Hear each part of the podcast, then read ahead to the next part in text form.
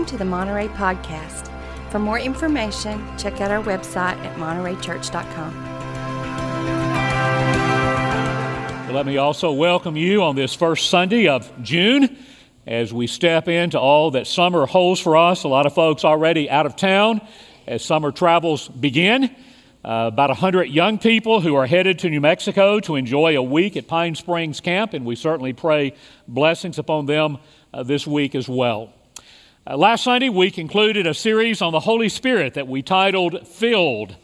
That beautiful paradox in Scripture as believers, we are filled with the Spirit of God, and then the challenge be filled. Very similar to Scripture's emphasis on holiness. Through the work of Jesus, God has declared us holy.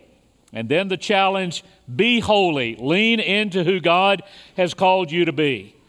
And so we spent several weeks talking about what it means to be filled with the Spirit, to be led by the Spirit, to submit to the work of the Spirit in our lives, to listen to the Spirit, to not quench the work of the Spirit. The Holy Spirit, present, powerful, mysterious, the work of the Spirit that transforms us more and more into the image of Jesus with ever increasing glory. The work of the Spirit that empowers us to engage in the mission of God, what we could never do alone, we're able to do because of the presence and the power of the Holy Spirit. This summer, we're going to explore a great text in Galatians chapter 5 that focuses on the fruit of the Spirit. The imagery is we are filled with the Holy Spirit. The Holy Spirit grows fruit in our lives in order that we might be poured out in the lives of others. To be a church filled with love, joy, peace, patience, kindness, goodness, faithfulness, gentleness, and self control. And to pour out that fruit, to pour out those qualities as we engage in the mission of God, as we build relationships with others, as we bless and serve others. And so I encourage you throughout the summer uh, to spend some time reading the book of Galatians with particular focus on chapter 5. Uh, I'll have the privilege of preaching eight of the sermons during this series. You'll also have the opportunity of hearing from three other speakers throughout the summer, uh, including Hudson, who will be preaching next Sunday as we explore that quality of love. Uh, before I read that text from Galatians 5, let me take just a moment and provide a bit of an overview of this letter Paul wrote to the churches in Galatia. A group of young churches, young believers. And so Paul reminds them that their salvation is found in Jesus alone. Many of these believers have come from Jewish backgrounds, and now these young churches have been infiltrated by Judaizing teachers who argued that one who followed Jesus also needed to keep the law of Moses, in particular the practice of circumcision. And Paul, probably as adamantly as anywhere in his writings, Paul argues we are saved, we are justified by the cross of Jesus. We are saved by grace, not by law. In fact, Paul says, You who are trying to be justified by the law have been alienated from Christ. You have fallen from grace. As you read Galatians, you will discover that a key word and a key idea is the word freedom. We are free in Christ. We've been set free from the law of sin and death. We've been set free from the law of Moses, not bound by the law of Moses. And so, this contrast between freedom and slavery, between grace and law, and in particular in chapter 5, the contrast between living by the Spirit and living by the flesh.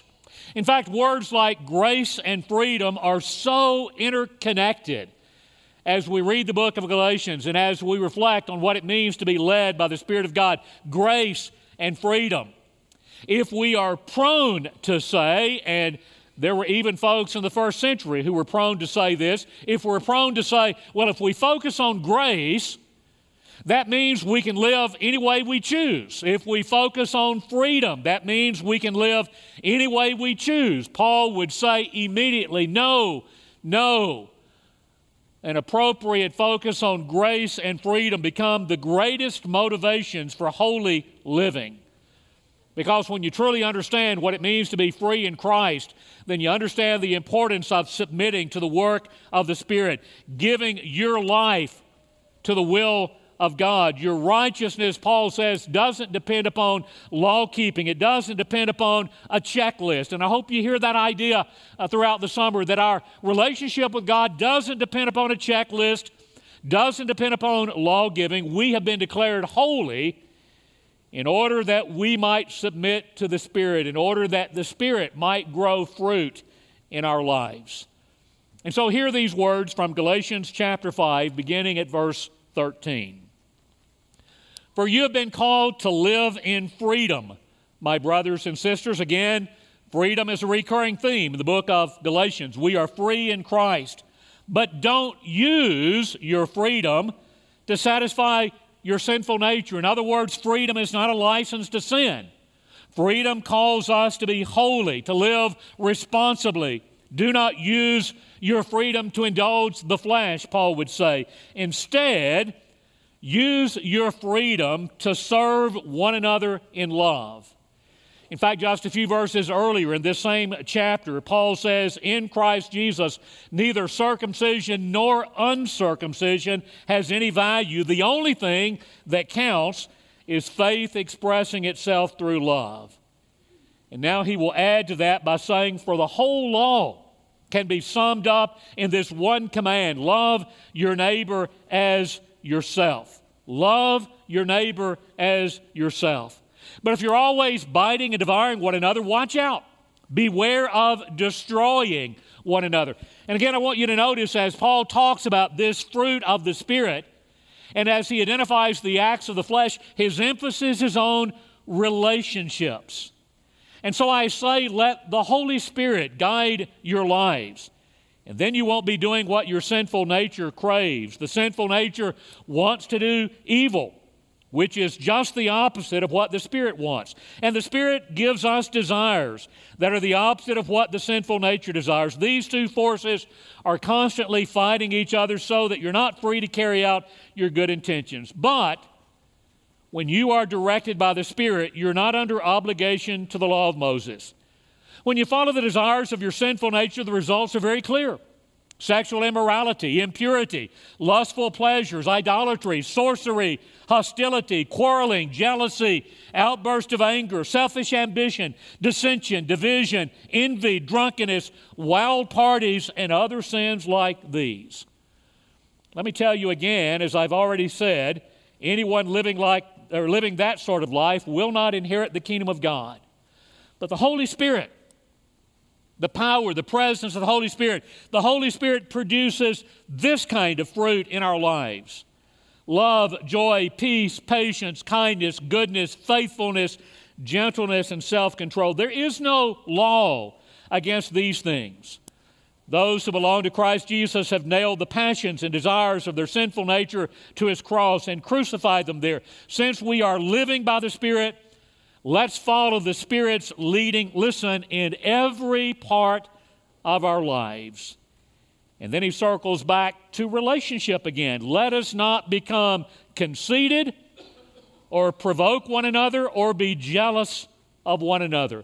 Again, the emphasis is we submit to the Spirit in order that the fruit of the Spirit might grow in our lives. Throughout this series, as we reflect on this text in Galatians 5, as we explore the different aspects of the fruit of the Spirit, we're also going to be looking at a variety of stories from the life and ministry of Jesus in the Gospels. In particular, how the fruit of the Spirit is poured out in the life of Jesus, the greatest example we could ever point to as we talk about what it means to be led by the Spirit and the challenge that Jesus gives us to allow ourselves to be available to the Spirit of God that the fruit of the Spirit might grow and that that fruit might be poured out in our lives as well. But interestingly enough, as we look at some of those stories in the Gospels, we're also going to stumble across other characters, just like you and I. And the challenge we face, the challenge that those characters faced, to truly submit to the will of God. And so, let me briefly this morning take you to a story that we know well. In fact, the story is found in all three of the synoptic gospels. I'm going to read from the Gospel of Luke the story of a young man that we often describe as a rich young ruler. A certain ruler asked Jesus, Good teacher, what must I do to inherit eternal life? What a great question! What must I do to inherit eternal life? Why do you call me good? Jesus answered, No one is good except God alone. You know the commandments. Matthew's parallel account has Jesus saying, If you want to enter life, keep the commandments. And Jesus says, Commandments like these you shall not commit adultery. You shall not murder. You shall not steal. You shall not give false testimony. Honor your father and mother. And Matthew's parallel account includes Jesus adding, Love your neighbor as yourself. All of these I have kept since I was a boy, the young man said. In other words, if you would allow me to paraphrase it, I've been a pretty good person my entire life. I've got all of those commandments checked off. When Jesus heard him say this, he said to him, You still lack one thing. And again, I'm prone to want to pause for a moment when Jesus says to the young man, You lack one thing. I suspect the young man sits up and takes notice. And by the same token, if you and I were engaged in conversation with Jesus and Jesus says, Oh, by the way, you lack one thing, I would hope we would be all ears. What is that one thing, Jesus? To this young man, Jesus says, Sell everything you have and give to the poor, and you will have treasure in heaven, and then come follow me. When he heard this, he became very sad because he was very wealthy. Jesus looked at him and said, How hard it is for the rich to enter the kingdom of God.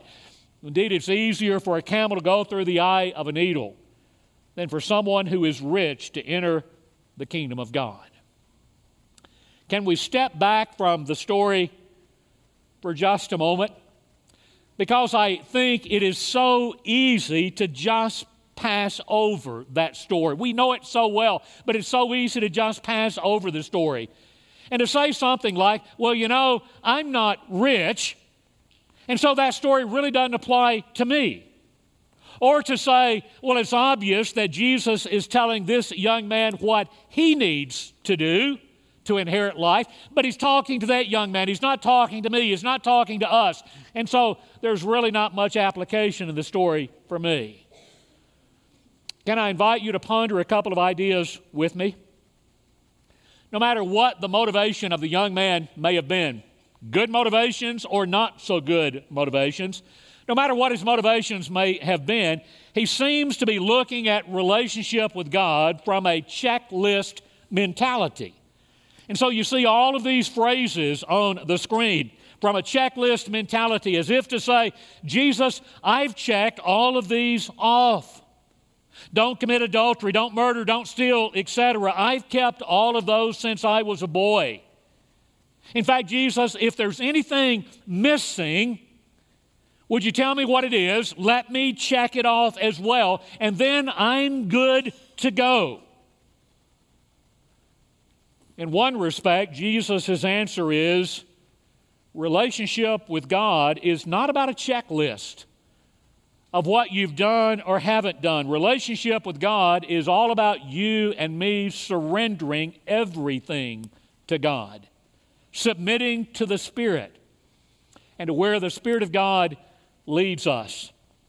Interestingly, all of the commands that Jesus initially identifies have to do with relationships with one another. And in fact, as I noted in the reading a moment ago, in Matthew's parallel account, he even includes the commandment love your neighbor as yourself. That emphasis on relationships.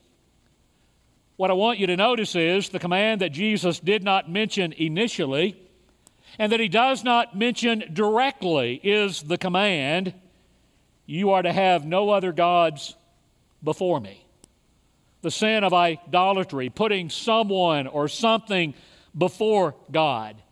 Might I suggest in huge ways that plays into what Jesus tells this young man sell what you have, give to the poor, and then come follow me. Because we would all recognize that the young man's devotion to his money was greater than his devotion to God. Is it possible for us to do the same? Is it possible to look at those commands with a checklist mentality? Or perhaps to compare ourselves with others. Oh, I'm a good person. In fact, I'm definitely better than most of you are.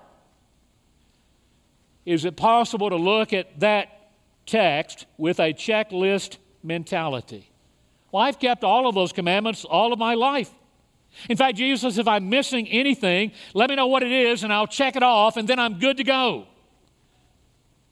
While again, at one level, that may make all kinds of sense, at another level, it completely misses the point relationship with God, keeping in step with the Spirit. It's not about a checklist, it's not about law keeping, because obviously none of us can keep the law perfectly.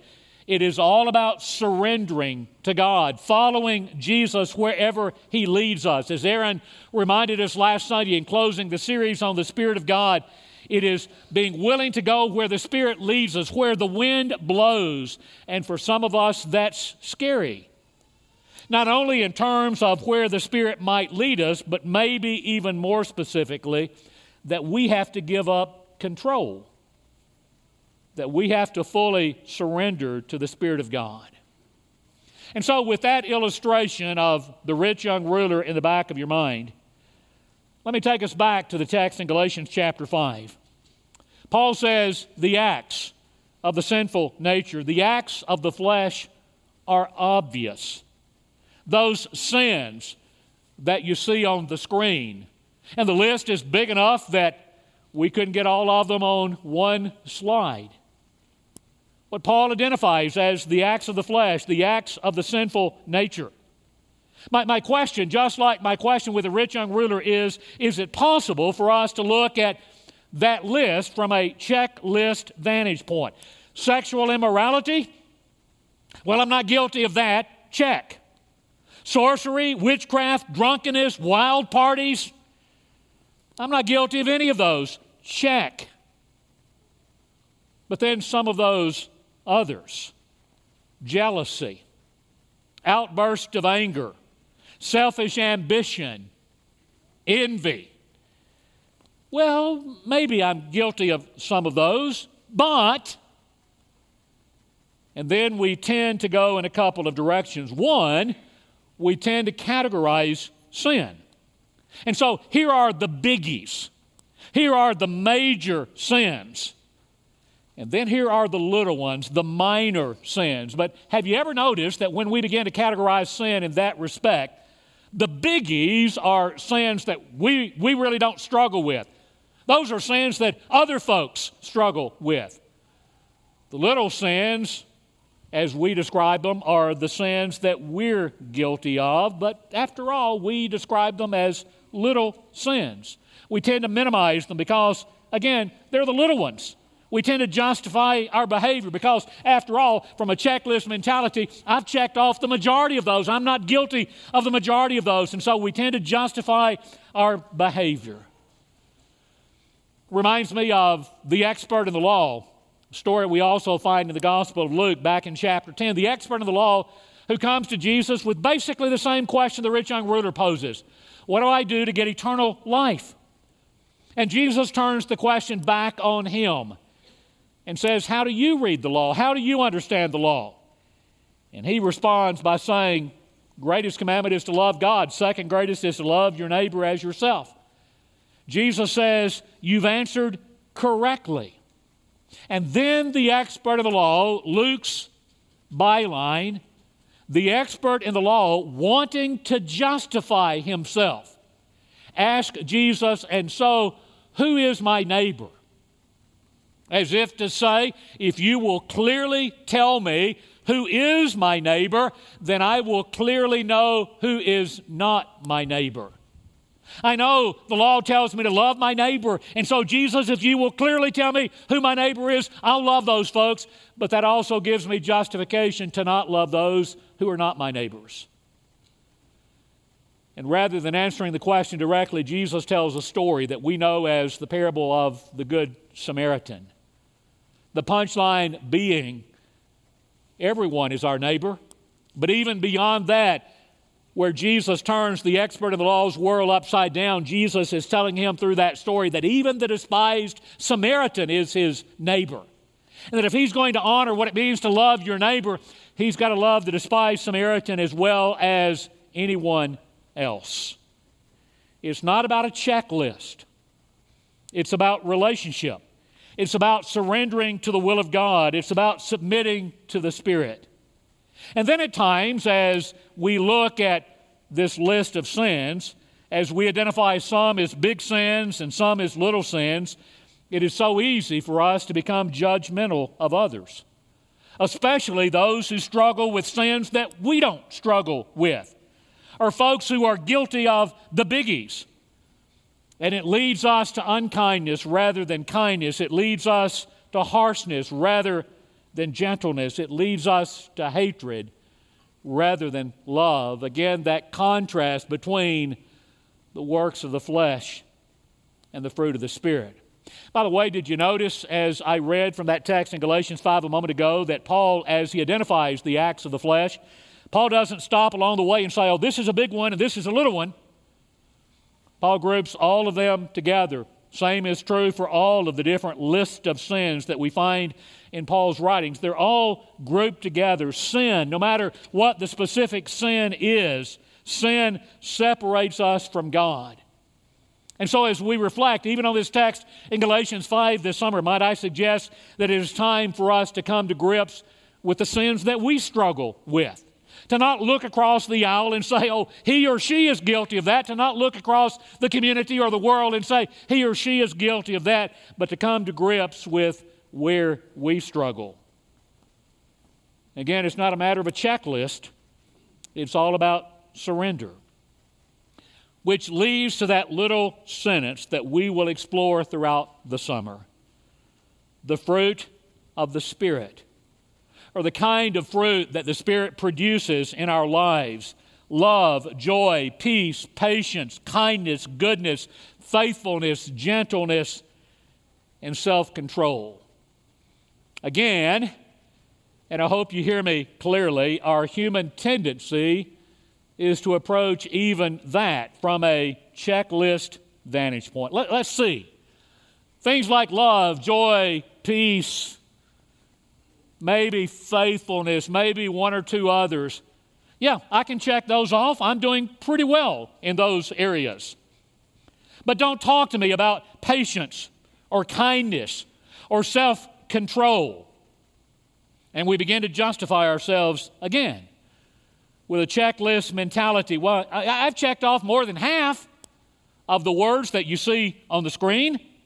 Again, my tendency may be to say, to say I'm better than, than you are. Would you please notice a couple of things as we step into this series this summer? One, the word translated fruit in this text is singular. Paul is not describing the fruits of the Spirit, plural. He's describing the fruit of the Spirit, singular. In other words, this is a composite picture of what it means to be led by the Spirit. The Spirit grows this kind of fruit in our lives. Yes, nine qualities that are a part of the fruit of the Spirit, and we'll be looking at all nine qualities this summer. But you cannot separate those qualities from one another as if to say, well, I've got this one down, but I don't need to worry about the other one because I'm doing so well here. Notice a recognition again that they're all interconnected. Love is all about patience, which is all about self control, which is all about gentleness, which is all about goodness, which is all about faithfulness. The second thing to notice in this text is that it is the Spirit of God that is producing the fruit, not us. Uh, far too often, again, we want control. In fact, if you'll just give me 10 easy steps to being patient or to exercise in self control where I can check that off. No, the answer is submitting to the Spirit of God. Or if I can put it another way, making ourselves available to the Spirit of God, listening to the Spirit of God. And we make ourselves available in a whole variety of ways. We talked about some of that in the previous series. Such a variety of spiritual disciplines where we make ourselves available, where we pray, where we engage in study and solitude and service. Again, not from a checklist mentality as if to say, well, I've done prayer, I've done study, I've done service, and so now I'm spiritual. No, no, no, no. Disciplines disciplines that allow us to make ourselves available, to create space in our lives for the Spirit of God to be at work and to grow fruit in our lives. And we do so, the intent of this series this summer, we do so in order to be poured out. In order that the fruit of the Spirit, those incredible qualities of love and joy and goodness and gentleness, might be poured out into the lives of others. And so here's the hard question and the question I want us to grapple with throughout the summer What does a spirit filled church look like? What does a spirit filled believer look like? And, and, we answered those questions somewhat in the previous series. But again, as we focus on Galatians 5 this summer, what does a spirit filled church look like? And I would answer by saying, Spirit filled church is a church in which the fruit of the Spirit lives and in which the fruit of the Spirit is poured out in the lives of others. And so maybe the better question is what do our neighbors, what does our community, what does our world see when they look at the church, when they look at you and me? I've used this illustration before as we talk about the church, but I love looking at the church from a systems perspective, or to use Paul's language, looking at the church as a body. Paul says the church is a body, the church is a system made up of many parts, interconnected. And if we were talking about a systems perspective, when it comes to a church or a family or any organization, one characteristic of a system is it behaves as if it were a person with a life of its own. And so, if we were talking about the church in Corinth, we might easily say that church was arrogant. Now, that doesn't mean every single member of that church was arrogant, but describing the church as a whole, the church was arrogant. The church was divided. What kind of words or phrases might we use to describe the Monterey church? Maybe words like the Monterey church is a generous church. Monterey church is a friendly church. Doesn't mean everybody's friendly. But describing the church as if it were a person with a life of its own. This is a friendly church, a generous church, whatever words we might use. Now, Compare that thought to this text in Galatians 5. When the world looks at us, would they describe the church? Would they describe us as a church that pours out the fruit of the Spirit? A church that is filled with love, joy, gentleness, kindness, filled with those qualities, filled with that fruit, ready to pour that fruit out into a community and a world that desperately needs it. Or would we be described by words Paul uses in the list he identifies as the acts of the flesh or other list of sins in his writings? Would we be described as being guilty of hate or unkindness or gossip or unwholesome talk, guilty of judging others, condemning others, tearing others down? How would our community describe us as a body of believers? And to recognize as the world looks at us as a body, to recognize because all of us are a part of this body, that all of us have an influence on how others look at this church. And so, what about my language? What about my behavior? Are there areas of our lives where we need to evaluate who we are, where submission is taking place or not taking place? That would be one of my challenges as we step into this summer together the decisions that we make on a daily basis, the language that we use, the interactions we have with others, whether it's with one another, with our neighbors, with our enemies. If I can be so bold, what about our social media posts? What about our anger? What about our ambitions? What about our priorities? And in the midst of all of that, to remember that bottom line is not a checklist. It's all about submitting our lives to the Spirit of God. Go sell everything you have. Give to the poor, and then come follow me. And so, what do you need to sell today? Where do you need to begin today in order to create the kind of space for the Spirit of God to grow that fruit in our lives? Maybe the beginning place for all of us on the front end of this series is simply to be people of humility this morning who lay our lives before God and say, God, here I am. I surrender all. And if we can bless you, serve you, pray for you as we together talk about the importance of that decision, we would invite you. A couple of our shepherds will be here at the front. If we can serve you, we welcome you. Let's stand together as we sing.